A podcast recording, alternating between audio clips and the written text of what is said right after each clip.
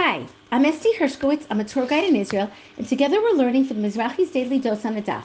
Today's Daf is Mem 40, and we're featuring Rav Abahu. Our Daf emphasizes Rav Abahu's modesty and relates several anecdotes as proof. Rav Abahu passed up a job in Akko, recommending Rabbi Abba instead, who needed it more. He didn't anger when his interpreter, or the man's wife, seemingly was less respectful than he should have been, and he mitigated Rav Chia's upset when Rav Chia felt he wasn't getting the kavod, the respect due him. We know of other legacies that originate from Rav Abahu's erudition. One of them, regulating the sounding of the shofar, has been universally adopted, and it's called the takana, the enactment of Rav Abahu. In Masechet Rosh Hashanah, Daf Lamid Dalid 34, we learned. Atkin Rabbi Abahu Bekesaria.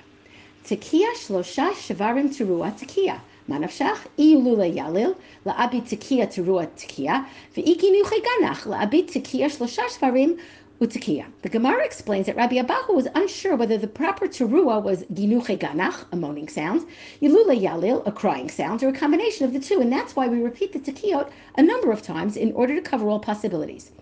Rav Abahu sometimes known as the Rav of Caesarin, in other words, of Caesarea, the Roman city along the Mediterranean coast. He was the rector at the so-called Kinishte Maradata, the synagogue of the insurrection.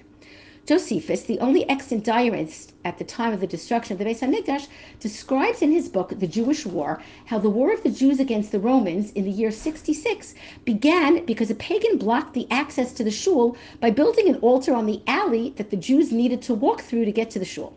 Quote, the Jews in Caesarea had a synagogue alongside a piece of ground belonging to a Greek citizen.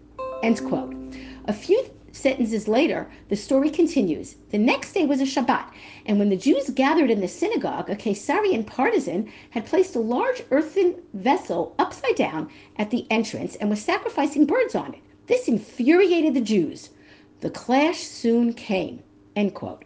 We'll never know for sure, but it sure sounds like this would have been how the synagogue of Rav Abahu got its name, the synagogue of insurrection, Kinishta Maradata.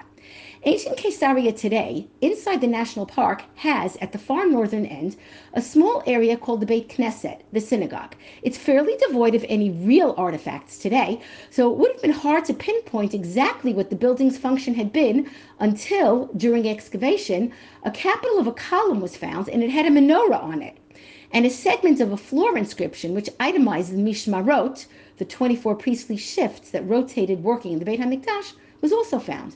Only a few names were on the remnant, but they were very clearly names of priestly families and the villages that they came from. That building was definitely Jewish. Is this the same shul that Josephus discusses and that could have been the synagogue of Rav Abahu? We'll never know.